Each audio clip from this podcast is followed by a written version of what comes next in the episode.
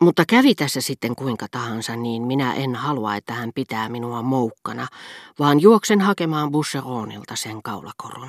Mistä sen tietää, vaikka hän vielä myöntäisi omatkin erheensä, jos näkee minun käyttäytyvän tällä tavalla? Tajuatko, että minä en kestä ajatusta siitä, että hän kärsii? Siitä, mitä itse kärsii, siitä on tietoinen. Se nyt ei ole mitään. Mutta entäs hän? Kun tietää, miltä hänestä tuntuu voimatta silti muodostaa siitä selvää käsitystä, voisin tulla tästä hulluksi. Mieluummin kieltäytyisin tapaamasta häntä, kuin antaisin hänen kärsiä. Olkoon hän onnellinen, vaikka ilman minua, jos niin täytyy olla. Parempaa en pyydä. Kuule, en tiedä kuinka sen selittäisin, mutta kaikessa mikä häntä koskee on mielestäni jotakin valtavaa. Etten sanoisi kosmista. Minä lähden nyt tästä näiltä sijoilta hakemaan sen korun ja sitten pyytämään häneltä anteeksi. Mutta ennen kuin sinne saakka ehdin, mitä hän mahtaakaan minusta ajatella. Jospa hän edes tietäisi, että olen tulossa. Kaiken varalta sinäkin voit tulla hänen luokseen, mistä sen tietää, vaikka kaikki vielä kääntyisi parhain päin. Ehkä me vielä, hän lisäsi ja hymyili ikään kuin moinen unelma olisi vaikuttanut hänestä uskomattomalta, Ehkä me kolme vielä syömme illallista jossakin maaseudulla. Mutta sitä ei voi vielä tietää. Minä en osaa käsitellä häntä niin kuin pitäisi. Lapsiparka. Voi olla, että minä onnistun vain haavoittamaan häntä taas, ja hänen päätöksensä saattaa hyvinkin olla peruuttamaton. Robert juoksutti minut kiireesti äitinsä luo. Näkemiin, hän sanoi. Minun on pakko lähteä. En tiedä, koska taas pääsen lomalle. Luultavasti en ennen kuin kuukauden kuluttua. Kirjoitan teille kyllä heti, kun saan sen tietää. Robertin kunniaksi on sanottava, ettei hän ollut niitä poikia, jotka ollessaan vieraskäynnillä äitinsä kanssa katsovat asiakseen omaksua häneen nähden vihamielisen asenteen vastapainoksi hymyille ja tervehdyksille, joita he vieraille jakelevat. Näitä inhottavia mielenosoituksia näkee enemmän kuin usein, sillä niihin syyllistyjät näyttävät uskovan, että karkea käytös omaisia kohtaan täydentää kuin luonnostaan juhlaasua. Vaikka äiti Parka sanoisi mitä tahansa, hänen poikansa – joka käyttäytyy niin kuin olisi paikalla vastoin tahtoaan ja haluaisi maksattaa kalliisti läsnäolonsa, nujertaa välittömästi ivallisella, tehokkaalla ja julmalla vastalauseella ujosti esiin tuodun huomautuksen. Äiti perääntyy heti ja omaksuu poikansa mielipiteen, onnistumatta silti lepyttämään yli-ihmistä, jota hän tämän poissa ollessa jatkuvasti kehuu kaikille niin miellyttäväksi luonteeksi, siitä huolimatta, ettei säästy yhdeltäkään tämän terävimmistä ivanuolista. Sään luu oli toista maata, mutta Rachelin poissaolon aiheuttamasta ahdistuksen tunteesta johtui, että hän, vaikkakin eri syistä, ei kohdellut äitiään yhtään sen hellemmin kuin mainitut pojat.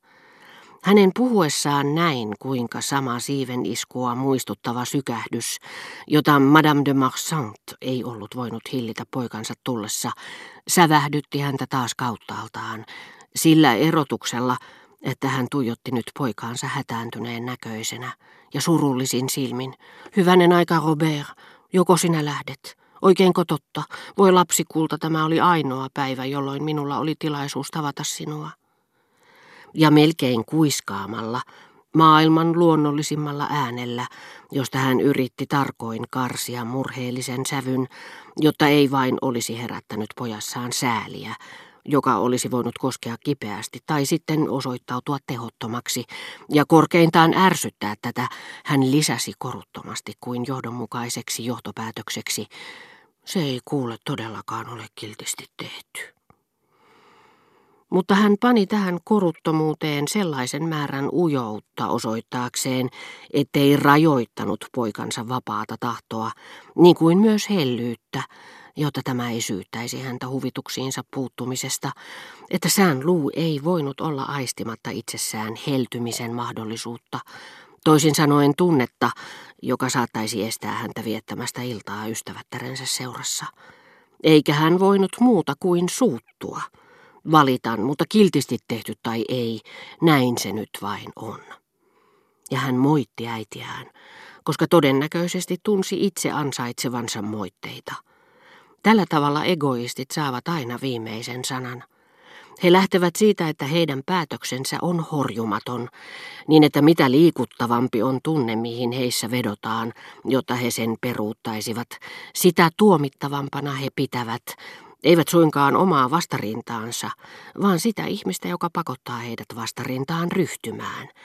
Ja heidän kovuutensa saattaa yltää mitä suurimpaan julmuuteen, mikä taas heidän silmissään on luettava raskauttavaksi asianhaaraksi sille, joka on kyllin epähieno kärsiäkseen, ollakseen oikeassa ja ajaakseen heidät raukkamaisesti tuskalliseen tilanteeseen, missä heidän on pakko toimia omaa säälintunnettaan vastaan. Madame de Marsant lakkasi oma-aloitteisesti estelemästä, sillä hän tunsi, että poikaa ei pidättelisi enää mikään. Jää sinä tänne, Robert sanoi minulle, mutta älkää äiti hyvä pidätelkö häntä liian kauan, hän lisäsi. Hänen pitää nimittäin kohta lähteä vierailulle. Tunsin kyllä, että läsnäolostani ei ollut mitään iloa rouva de Marsantille, mutta minusta oli parempi olla lähtemättä yhdessä Robertin kanssa, jotta hänen äitinsä ei vain luulisi, että minulla oli osani iloissa, jotka riistivät häneltä pojan. Olisin halunnut keksiä selityksiä Robertin käytökselle, en niinkään myötätunnosta poikaa, vaan säälistä äitiä kohtaan. Mutta tämäpä puhuikin ensimmäisenä. Poika parka, hän sanoi. Minä varmaankin pahoitin hänen mielensä. Katsokaas asianlaita on niin, että äidit ovat kovin itsekkäitä. Eihän hänellä usein ole tilaisuutta huvitella, niin harvoin hän pääsee Pariisiin. Voi hyvä luoja, ellei hän ole ehtinyt lähteä, niin haluaisin kutsua hänet takaisin. En siinä toivossa, että hän jäisi, vaan sanoakseni hänelle, etten ole hänelle vihainen, että hän on mielestäni oikeassa. Ei kai teillä ole mitään sitä vastaan, että kurkistan rappukäytävään. Me menimme yhdessä ulkoovelle saakka. Robert, Robert, hän huusi. Voi ei, liian myöhään. Hän ehti jo lähteä. Nyt olisin yhtä suurella mielihalulla ryhtynyt painostamaan Robertia jättämään rakastajattarensa kuin muutamaa tuntia aikaisemmin tekemään päätöksensä ja elämään yhdessä tämän kanssa. Toisessa tapauksessa sään luu olisi pitänyt minua petturina. Toisessa taas hänen perheensä olisi kutsunut minua hänen pahaksi hengekseen. Sama mies minä silti olin, vain vaivaisen muutaman tunnin erotuksella. Me palasimme salonkiin. Nähdessään, että sään luu puuttui seurasta, Rova de Vilparisi vaihtoi herra de Norpoin kanssa kysyvän, pilkallisen ja jokseenkin säälimättömän katseen, jollaisella yleensä viitataan liian mustasukkaiseen vaimoon tai liian hellämieliseen äitiin, jotka näyttelevät välinpitämätöntä muitten aikana, ja joka tarkoittaa, kaskas, äsken taisi olla ukkosta ilmassa.